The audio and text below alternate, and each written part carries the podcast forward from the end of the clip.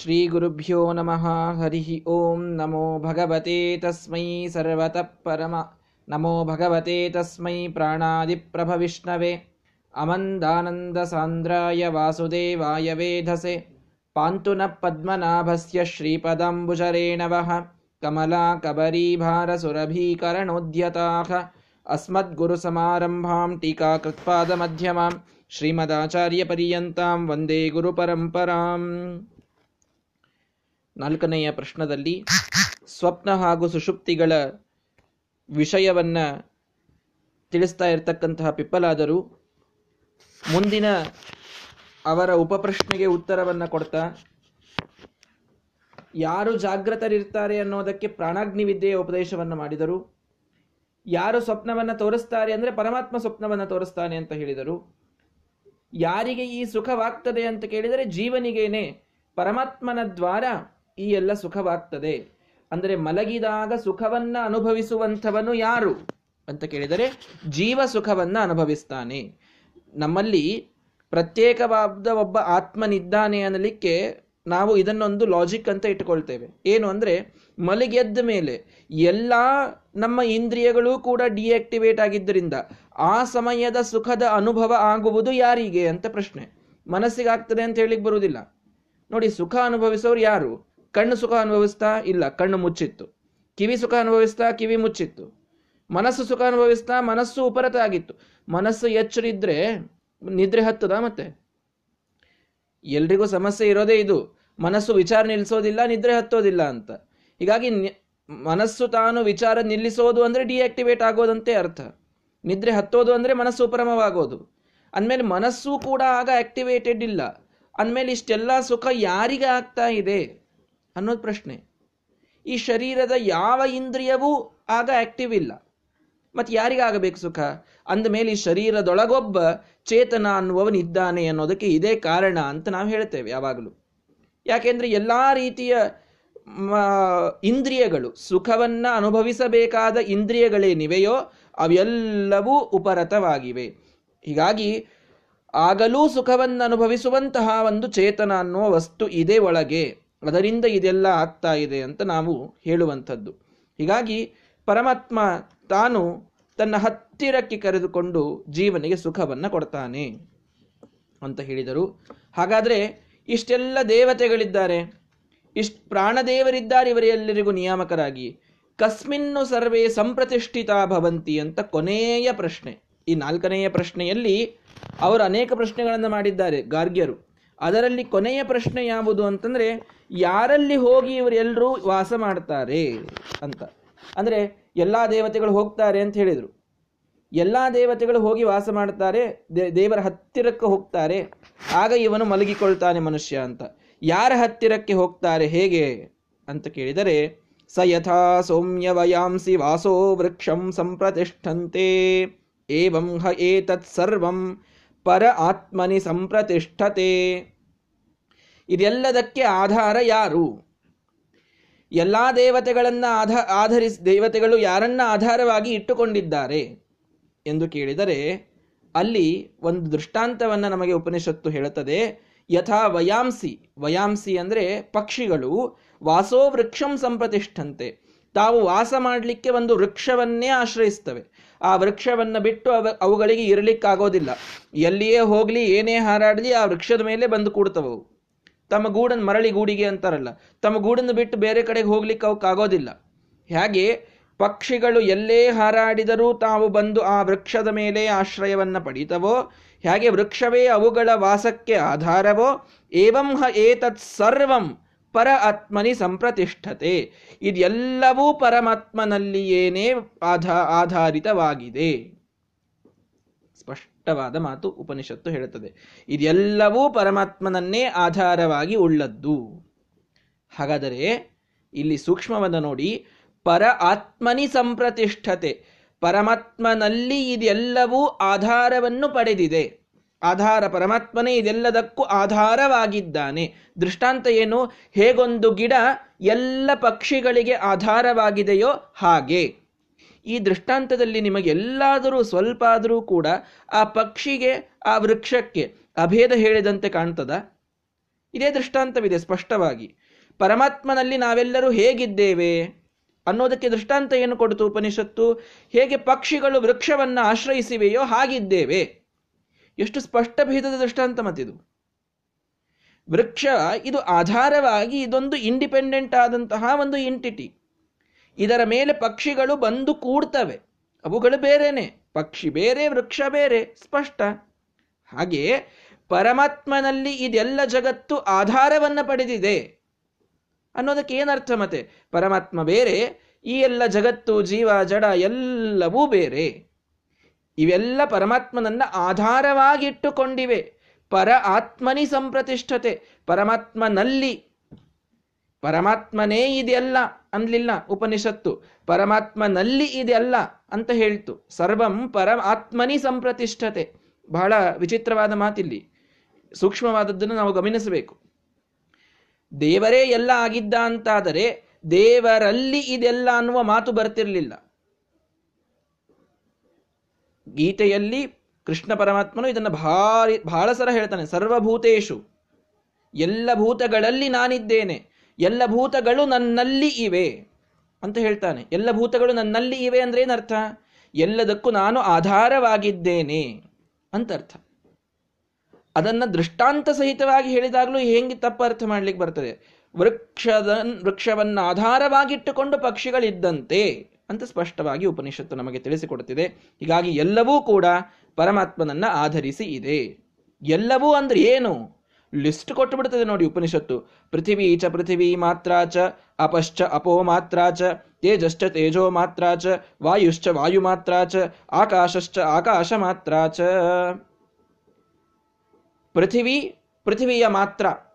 ಮಾತ್ರ ಅಂತಂದ್ರೆ ಯಾವುದು? ಆ ಪೃಥಿವಿಗೆ ವಿಷಯ, ಅದರಲ್ಲಿ ಇರ್ತಕ್ಕಂಥದ್ದು ಅಂತ, ಗಂಧ ಅಂತ ಅರ್ಥ. ಪೃಥಿವಿಯ ಗುಣ ಯಾವುದು? ಗಂಧವತಿ ಪೃಥಿವಿ ಅಂತಂತೀರಿ, ಹೌದಿಲ್ಲೋ? ಹೀಗಾಗಿ ಪೃಥಿವಿಯಲ್ಲಿ ಇರತಕ್ಕಂತಹ ಗುಣ ಗಂಧ. ಪೃಥಿವೀ ಚ ಪೃಥಿವೀ ಮಾತ್ರ ಚ, ಅಪಶ್ಚ ಅಪೋ ಮಾತ್ರ ಚ ಅಂದ್ರೆ ಪೃಥಿವಿ ಅಪ ತೇಜ ವಾಯು ಆಕಾಶ ಅವುಗಳ ತನ್ಮಾತ್ರಗಳು ಅಂದ್ರೆ ಅವುಗಳಿಗೆ ವಿಷಯವಾಗುವಂಥವುಗಳು. ಶಬ್ದ ಅಂದ್ರೆ ಪೃಥಿವಿಗೆ ಗಂಧ, ನೀರಿಗೆ ರಸ, ತೇಜಸ್ಸಿಗೆ ರೂಪ, ವಾಯುವಿಗೆ ಸ್ಪರ್ಶ, ಆಕಾಶಕ್ಕೆ ಶಬ್ದ. ಈ ರೀತಿಯಾಗಿ ಐದೂ ಪಂಚಭೂತಗಳೇನಿವೆಯೋ ಅವುಗಳಿಗಿದ್ದ ಪಂಚತನ್ಮಾತ್ರಗಳು ಇವನನ್ನೇ ಆಧರಿಸಿಕೊಂಡು ಇವೆ. ಇವನಿಲ್ಲದೆ ಪೃಥಿವಿ ತಾನು ಆಧಾರವನ್ನು ಪಡೆಯುವ ಗುಣವನ್ನು ಹೊಂದೋದಿಲ್ಲ. ಇದನ್ನ ಅರ್ಥ ಮಾಡಿಕೊಳ್ಳಬೇಕು. ಪೃಥ್ವಿ ಇವನನ್ನು ಆಧರಿಸಿದೆ ಅಂದ್ರೆ ಏನರ್ಥ? ನಾವಂತೀವಲ್ಲ, ಪೃಥ್ವಿ ತ್ವಯಾಧೃತ ಲೋಕ ದೇವಿ ತ್ವಂ ವಿಷ್ಣುನಾಧೃತ ಬಂತು ನೋಡ್ರಿ ಅಲ್ಲಿ. ಪೃಥ್ವಿ ನೀನು ಎಲ್ಲದಕ್ಕೂ ಧಾರಕಳು, ಆಧಾರಳು. ಆದರೆ ದೇವಿ ತ್ವಂ ವಿಷ್ಣುನಾಧೃತ, ನೀನು ಮಾತ್ರ ವಿಷ್ಣುವನ್ನ ಆಧರಿಸಿ ಇದ್ದವಳು. ಈ ಪೃಥಿವಿ ಶೇಷದೇವರ ಮೇಲೆ ನಿಂತರೆ ಆ ಶೇಷದೇವರಿಗೆ ವಾಯುಕೂರ್ಮ, ಆ ವಾಯುಕೂರ್ಮಕ್ಕೆ ಮತ್ತೆ ವಿಷ್ಣುಕೂರ್ಮ. ಇದನ್ನು ನಾನು ಹಿಂದೆ ಪಾಠದಲ್ಲಿ ಹೇಳಿದ್ದೇನೆ. ಹೀಗಾಗಿ ಎಲ್ಲದಕ್ಕೂ ಮೂಲ ಆಧಾರ ಯಾರಾದರೂ ಪರಮಾತ್ಮನೇ ಆದ. ಪೃಥಿವಿಗೆ ಆಧಾರ ಅವನು. ಪೃಥಿವಿಯಲ್ಲಿ ಧಾರಕತ್ವ ಅನ್ನುವ ಗುಣ ಬಂದದ್ದು ದೇವರಿಂದ. ಭೂವರಾಹ ನಾಮಕನಾಗಿ ದೇವರಲ್ಲಿ ನಿಂತು ಧಾರಣ ಮಾಡ್ತಾನಾದ್ದರಿಂದ ಭೂದೇವಿಗೆ ಧಾರಣ ಮಾಡುವ ಶಕ್ತಿ ಬಂದಿತು. ಅಪಶ್ಚ ಅಪೋ ಮಾತ್ರ ಚ, ನೀರಿನಲ್ಲೇನೊಂದು ಸ್ವಚ್ಛ ಮಾಡುವ ಗುಣ ಇದೆ, ಒಂದು ಸ್ನಿಗ್ಧತೆ ಇದೆ. ಎಲ್ಲ ನೀರಿನ ಏನೆಲ್ಲ ಗುಣಗಳೋ ಅದೆಲ್ಲವೂ ಪರಮಾತ್ಮನಿಂದ ಬಂದದ್ದು. ರಸ ಇದೆ, ರಸದ ಉತ್ಪತ್ತಿ ಆಗೋದು ಯಾರಿಂದ? ಪರಮಾತ್ಮನಿಂದ ಆಗ್ತದೆ. ಒಂದು ಹಣ್ಣಿನಲ್ಲಿ ರಸವನ್ನ ಹುಟ್ಟಿಸುವ ಶಕ್ತಿ ಯಾರಿಗೆ ಇದೆ ಹೇಳಿ? ಅಥವಾ ಪೃಥ್ವಿ ಅಂತ ಹೇಳಿದ್ವಿ, ಪೃಥ್ವಿಯಲ್ಲಿ ಗಂಧ, ಪೃಥ್ವಿಯಿಂದ ಬೆಳೆದಂತಹ ವಸ್ತುಗಳಿಗೆ ಗಂಧ ಬಂದಿರುತ್ತದೆ. ಗಂಧ ಯಾರಿಂದ ಬರ್ತದೆ?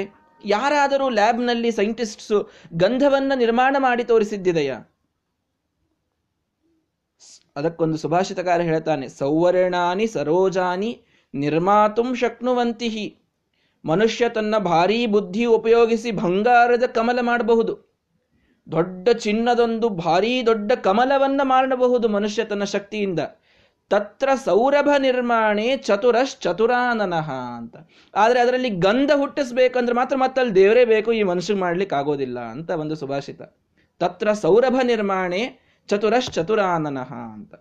ಹೀಗಾಗಿ ಮನುಷ್ಯ ಏನೆಲ್ಲ ಬಂಗಾರದ ದೊಡ್ಡ ಕಮಲವನ್ನ ಮಾಡಿಟ್ಟರೂ ಅದರಲ್ಲಿ ಗಂಧ ತುಂಬಲಿಕ್ಕೆ ಅವನಿಗಾಗಲಿಲ್ಲ. ಏನೋ ಒಂದು ಭಾರೀ ದ್ರವವನ್ನು ತಾನು ಸೃಷ್ಟಿ ಮಾಡಿದರೂ ಅದರಲ್ಲಿ ರಸವನ್ನು ಸೃಷ್ಟಿ ಮಾಡಲಿಕ್ಕಾಗಲಿಲ್ಲ. ಒಂದು ದೊಡ್ಡ ಈ ಶೋಕೇಸಿನಲ್ಲಿ ಹಣ್ಣಿಟ್ಟಿರ್ತಾರೆ ನೋಡ್ರಿ, ಅವ್ರು ಮನುಷ್ಯನೇ ಮಾಡಿದ್ದು ಅಂತ ಗೊತ್ತಾಗ್ತದೆ. ಯಾಕೆ? ಒಳಗೆ ರಸ ಇರೋದಿಲ್ಲ ನೋಡಿ. ರಸ ಇತ್ತು ಅಂದರೆ ಮನುಷ್ಯ ಮಾಡಿಲ್ಲ, ಅದನ್ನು ದೇವರೇ ಮಾಡಿರ್ಲಿಕ್ಕೆ ಬೇಕದನ್ನು. ತೇಜಶ್ಚ ತೇಜೋ ಮಾತ್ರಾಚ, ಬೆಂಕಿ ಇದೆ, ಉರಿತಾ ಇದೆ, ಅಥವಾ ಕಂಡಲ್ಲೆಲ್ಲ ನಮಗೆ ರೂಪ ಕಾಣಿಸ್ತದೆ. ಇದು ಎಲ್ಲ ಯಾರಿಂದ ಬಂತು? ಯಾವನಿಗೆ ರೂಪವನ್ನು ಸೃಷ್ಟಿ ಮಾಡುವ ಶಕ್ತಿ ಇದೆ? ನೀರಿನ ಗುಣ ಅಥವಾ ಬೆಂಕಿಯ ಗುಣ ಇವೆಲ್ಲವನ್ನು ಸೃಷ್ಟಿ ಮಾಡಲಿಕ್ಕೆ ಯಾವ ಮನುಷ್ಯನಿಗೆ ಆಗ್ತದೆ? ಯಾರಿಗೂ ಆಗೋದಿಲ್ಲ. ಒಂದು ಕ್ಷಣ ನೀರಿಲ್ಲದ ಜಗತ್ತನ್ನು ಕಲ್ಪನೆ ಮಾಡಿ ನೋಡಿ. ಈ ಜಗತ್ತಿನಲ್ಲಿ ನೀರಿಲ್ಲ, ಏನೆಲ್ಲ ನಿಂತು ಹೋಗ್ತದೆ, ಜೀವನವೇ ನಿಂತು ಹೋಗ್ತದೆ. ನೀರಿಗೆ ಇನ್ನೊಂದು ಹೆಸರೇ ಜೀವನ ಅಂತ. ಸಂಸ್ಕೃತದಲ್ಲಿ ಜೀವನ ಅಂತ ಒಂದು ಶಬ್ದ ಇದೆ, ನೀರು ಅಂತ ಅರ್ಥ ಅದಕ್ಕೆ. ಯಾಕೆ? ನೀರು ಜೀವನಕ್ಕೆ ಅಷ್ಟು ಉಪಯುಕ್ತವಾದ ವಸ್ತು. ನೀರೇ ಇಲ್ಲದಿದ್ದರೆ ಹೋಗಲಿ, ಎಷ್ಟೆಲ್ಲ ದ್ರವ ರೂಪಗಳು, ಅದರಲ್ಲಿ ರಸವೇ ಇಲ್ಲದಿದ್ದರೆ ನಮ್ಮ ನಾಲಿಗೆಗೆ ಏನೊಂದು ಸಾರ್ಥಕ್ಕೆ ಇತ್ತು ಹೇಳಿ? ರೂಪವೇ ಇಲ್ಲದಂಥದ್ದು ಇದ್ರೆ ಏನು ಮಾಡ್ತೀರಿ? ಒಬ್ಬ ಮನುಷ್ಯ ಇದ್ದಾನೆ, ಹೇಗಿದ್ದಾನೆ ನೋಡಲಿಕ್ಕೆ? ಅವ್ನು ನೋಡಲಿಕ್ಕೆ ಏನು ರೂಪ ಇಲ್ಲ ಬಿಡ್ರಿ ಅಂತಂದರೆ, ರೂಪ ಇಲ್ಲದ ಮನುಷ್ಯ ಇರಲಿಕ್ಕಾದರೂ ಸಾಧ್ಯನಾ? ಹೂವಿದೆ, ಹೇಗಿದೆ, ಹೇಗಿದೆ ಅದರ ವಾಸನೆ, ಹೇಗಿದೆ? ಅದಕ್ಕೇನು ವಾಸನೆ ಇಲ್ಲ ಬಿಡಿ ಅಂತ. ನಿರ್ಗಂಧ ಇವ ಕಿಂಶುಕಾವು, ಇದ್ದು ಉಪಯೋಗ ಇಲ್ಲ ಅಂತ. ಅಂದರೆ ರೂಪ ಇಲ್ಲದ ತೇಜಸ್ಸಿಲ್ಲ, ರಸವಿಲ್ಲದ ಜಲವಿಲ್ಲ, ರಸವಿಲ್ಲದ ನೀರಿಲ್ಲ, ಗಂಧವಿಲ್ಲದ ಪೃಥ್ವಿಯ ತನ್ಮಾತ್ರಗಳಿಲ್ಲ, ಸ್ಪರ್ಶವಿಲ್ಲದ ವಾಯುವಿಲ್ಲ. ನಿಮ್ಮ ಕಡೆ ಚಳಿ ಹೇಗಿದೆ, ಚಳಿ ಹೇಗಿದೆ ಅಂತ ಗೊತ್ತಾಗ್ತಾ ಇಲ್ಲ ಬಿಡಿ. ಗೊತ್ತಾಗ್ತಾ ಇಲ್ಲ ಯಾಕೆ? ಗಾಳಿ ಬಂದು ಬಡಿತಾ ಇದೆಯೋ ಇಲ್ವೋ? ಬಡಿತಾ ಇದೆ, ಆದರೆ ನಮಗೇನು ಗೊತ್ತಾಗ್ತಾ ಇಲ್ಲ ಅಂತಂತೀವ ಎಲ್ಲಾದರೂ? ಎರಡು ಸ್ವೆಟರ್ ಹಾಕಿ ಮೇಲೆ ಹೊದ್ಕೊಂಡು ಕೂತಿರ್ತೀವಿ.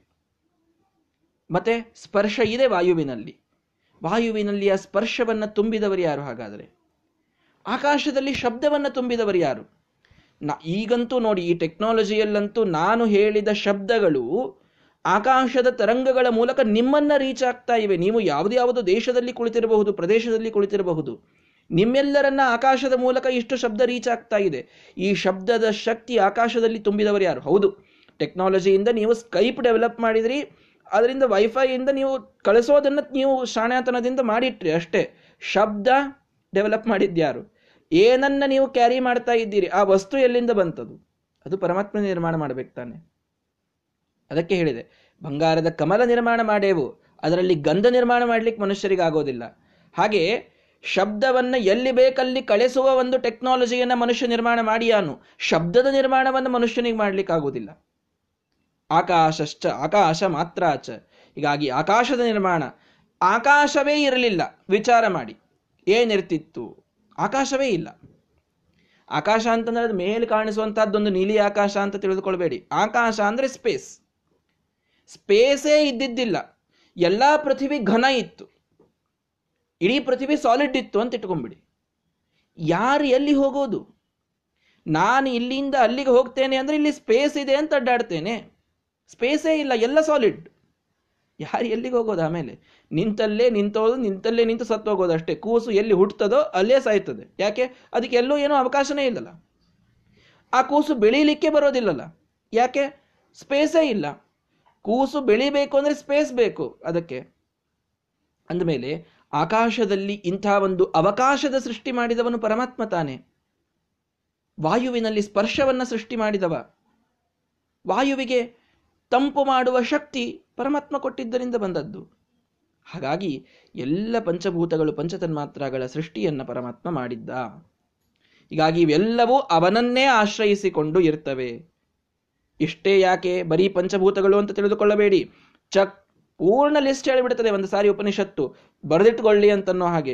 ಚಕ್ಷುಶ್ಚ ದ್ರಷ್ಟವ್ಯಂಚ, ಶ್ರೋತ್ರಂಚ ಶ್ರೋತವ್ಯಂಚ, ಘ್ರಾಣಂಚ ಘ್ರಾತವ್ಯಂಚ, ರಸನಂಚ ರಸಯಿತವ್ಯಂಚ, ತ್ವಕ್ಚ ಸ್ಪರ್ಶಯಿತವ್ಯಂಚ, ವಾಕ್ಚ ವಕ್ತವ್ಯಂಚ, ಹಸ್ತೌ ಚ ದಾತವ್ಯಂಚ, ಪಾದೌ ಚ ಗಂತವ್ಯಂಚ, ಪಾಯುಶ್ಚ ವಿಸರ್ಜಯಿತವ್ಯಂಚ, ಉಪಸ್ಥಶ್ಚ ಆನಂದಯಿತವ್ಯಂಚ, ಮನಶ್ಚ ಮಂತವ್ಯಂಚ, ಬುದ್ಧಿಶ್ಚ ಬೋದ್ಧವ್ಯಂಚ, ಅಹಂಕಾರಶ್ಚ ಅಹಂಕರ್ತವ್ಯಂಚ, ಚಿತ್ತಂಚ ಚೇತಯಿತವ್ಯಂಚ, ತೇಜಶ್ಚ ವಿದ್ಯೋತಯಿತವ್ಯಂಚ, ಪ್ರಾಣಶ್ಚ ವಿಧಾರಯಿತವ್ಯಂಚ.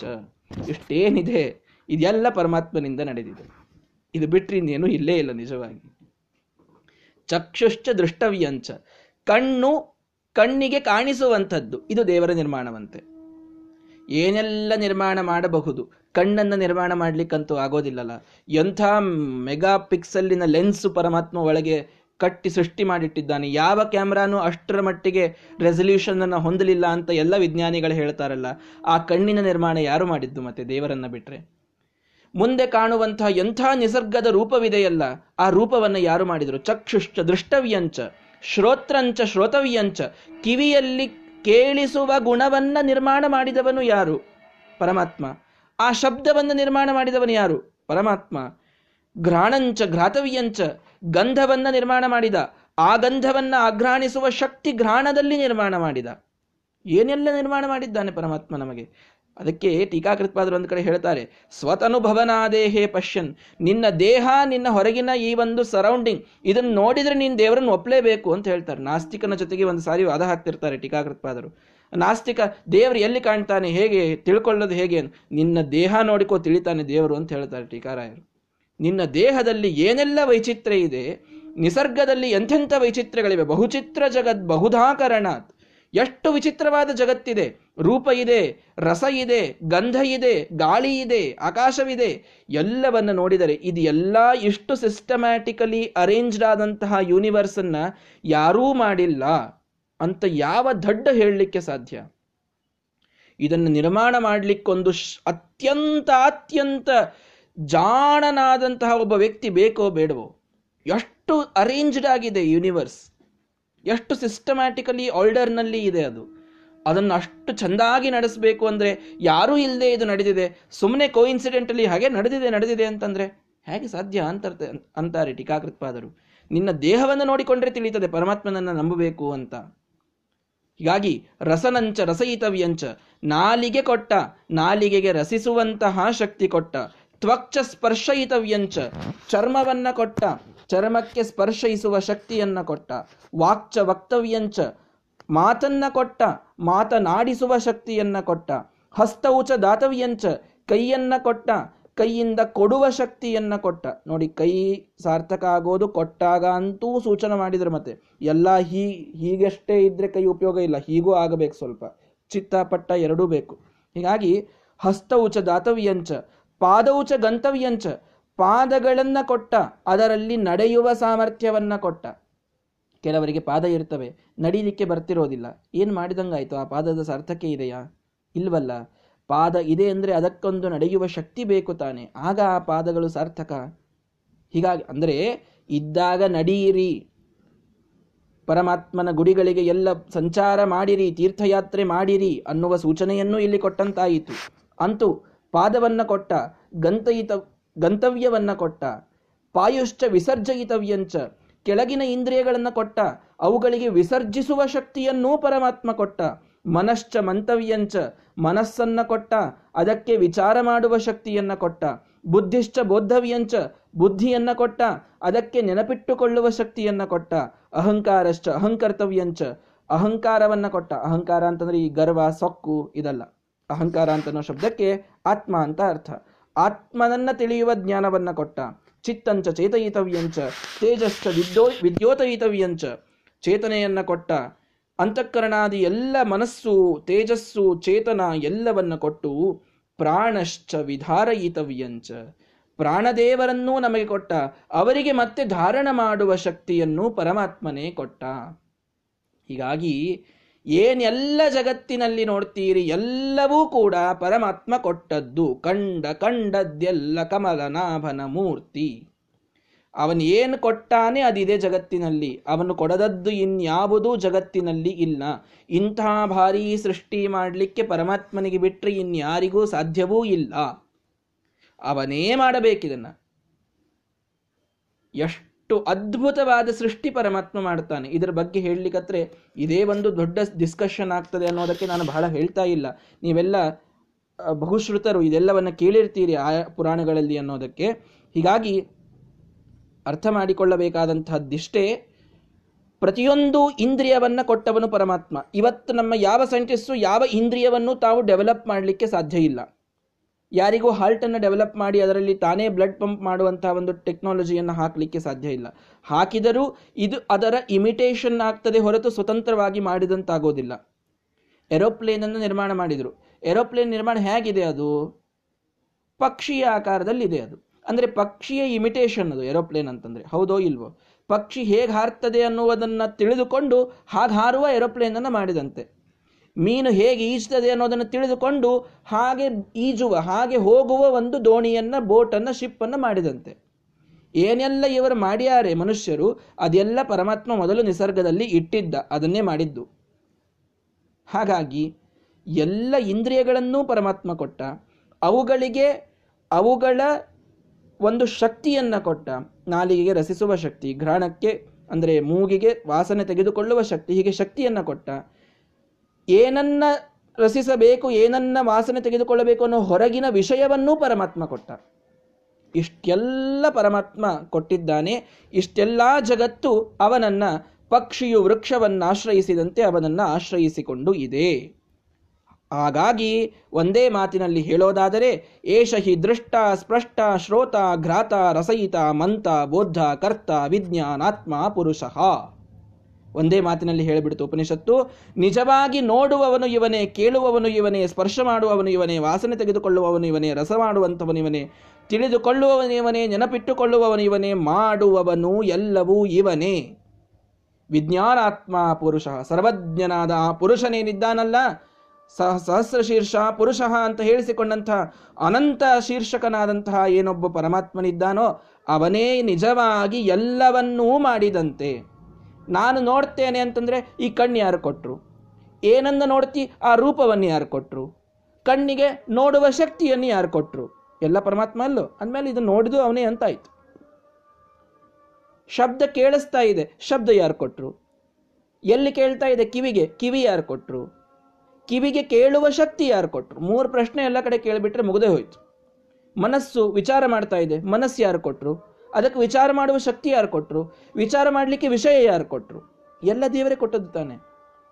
ಹೀಗೆ ನೋಡಿದರೆ ಇವನೇ ದೃಷ್ಟ, ಇವನೇ ಸ್ಪೃಷ್ಟ, ಇವನೇ ಶ್ರೋತ, ಇವನೇ ಘ್ರಾತ, ಇವನೇ ರಸಯಿತ, ರಸ ತೆಗೆದುಕೊಳ್ಳುವವನು, ಮಂತ ವಿಚಾರ ಮಾಡುವಂಥವನು, ಬೋದ್ಧ ತಿಳಿದುಕೊಳ್ಳುವವನು, ಕರ್ತ ಇವನೇ ಎಲ್ಲದಕ್ಕೂ ಕರ್ತ. ಈ ಅರ್ಥದಲ್ಲಿ ದೇವರು ಸರ್ವಕರ್ತ ಅಂತ ಹೇಳೋದು. ಅದನ್ನೇ ಹೇಳಿದರು ಶ್ರೀಮದಾಚಾರ್ಯರು, ಸರ್ವಕರ್ತ ನ ಕ್ರಿಯತೆ ತಂ ನಮಾಮಿ ರಮಾಪತಿಂ. ಎಲ್ಲ ಮಾಡುವಂಥವನವನು. ಏನೆಲ್ಲ ಇದೆ ಜಗತ್ತಿನಲ್ಲಿ ಇದೆಲ್ಲವೂ ಅವನಿಂದಲೇ, ಅವನೇ ಮಾಡೋದು. ನಾವೇನು ನೋಡ್ತೇವೆ, ಕೇಳ್ತೇವೆ, ತಿಳಿದುಕೊಳ್ತೇವೆ, ಅದನ್ನೂ ಅವನೇ ಮಾಡಿದಂತೆ. ಯಾಕೆ? ಅವನ ಅಧೀನದಲ್ಲಿದ್ದು ನಾವು ಮಾಡ್ತೇವೆ. ನಾವು ಮಾಡಿದಂತೆ ನಮಗೆ ಪುಣ್ಯ ಇಲ್ಲ ಅಂತಲ್ಲ, ಆದರೆ ಅವನೇ ಮಾಡಿದಂತೆ. ಈ ಜ್ಞಾನ ಯಾವಾಗಲೂ ಇರಲಿ.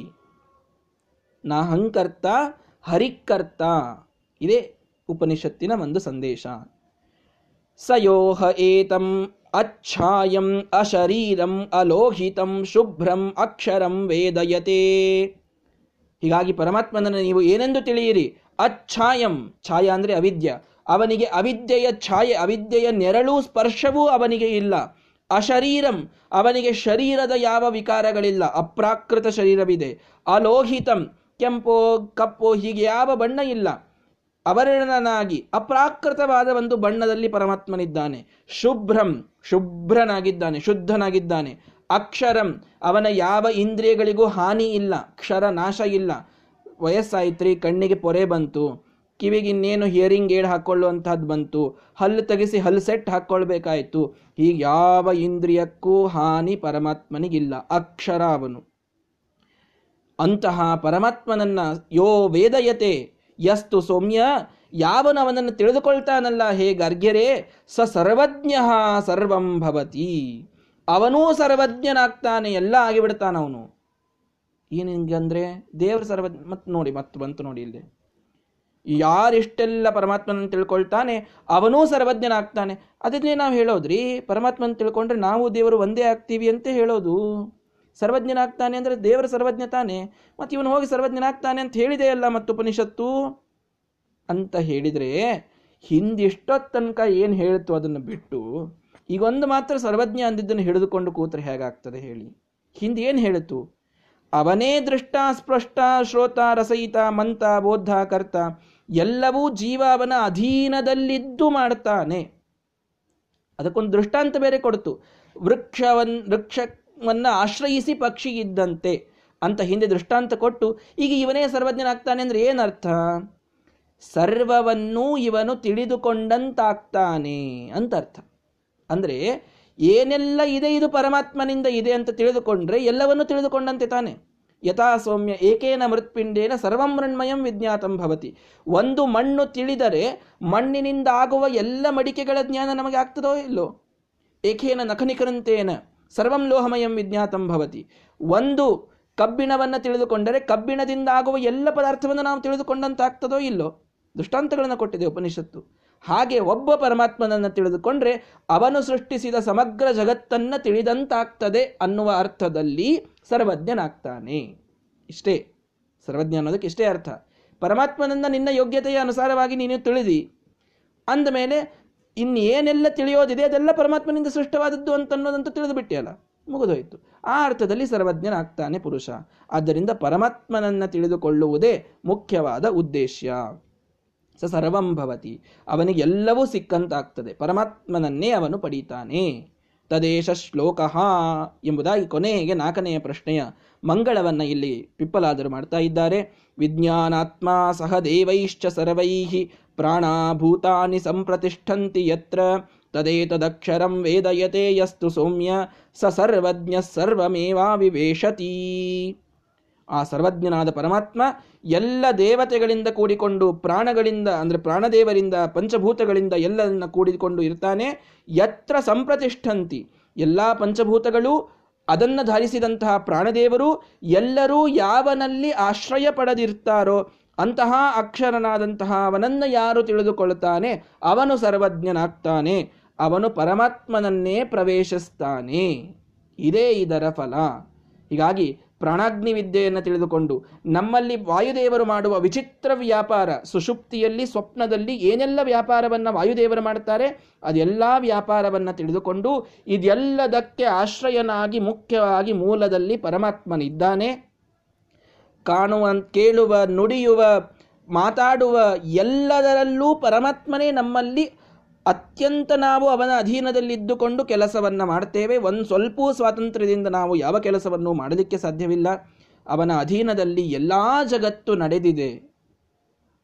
ಇದನ್ನು ಯಾವನು ತಿಳಿದುಕೊಳ್ತಾನೋ ಅವನು ಸರ್ವಜ್ಞನಾಗಿ ಪರಮಾತ್ಮನನ್ನೇ ಪ್ರವೇಶಿಸ್ತಾನೆ. ಹೀಗಾಗಿ ಎಂದಿಗೂ ನಾವು ಮಾಡೀವಿ ಅನ್ನುವ ಅಹಂಕಾರ ನಮಗೆ ಬರುವುದು ಅದು ತಪ್ಪು. ಪ್ರತಿಯೊಂದನ್ನು ಆ ಇಂದ್ರಿಯಗಳಲ್ಲಿ ಶಕ್ತಿ, ಅದಕ್ಕೆ ವಿಷಯ, ಎಲ್ಲವನ್ನೂ ನಿರ್ಮಾಣ ಮಾಡಿದ್ದು ಪರಮಾತ್ಮ. ಅದನ್ನು ತಿಳ್ಕೊಳ್ಳಿಕ್ಕೆ ನಮಗಾಗೋದಿಲ್ಲ. ಇನ್ನು ನಾವು ಮಾಡೀವಿ ಅಂತ ಹೇಗೆ ಹೇಳ್ತೀವಿ ಹೇಳಿ? ಎಂಥ ಒಂದು ಕ್ರೌರ್ಯ ಇದು, ಎಂಥ ಒಂದು ಗರ್ವ ಇದು. ಯಾವುದನ್ನು ನಮಗೆ ತಿಳಿದುಕೊಳ್ಳಿಕ್ಕೂ ಆಗೋದಿಲ್ಲ, ಅದನ್ನು ನಾವು ಮಾಡೀವಿ ಅಂತಂದರೆ.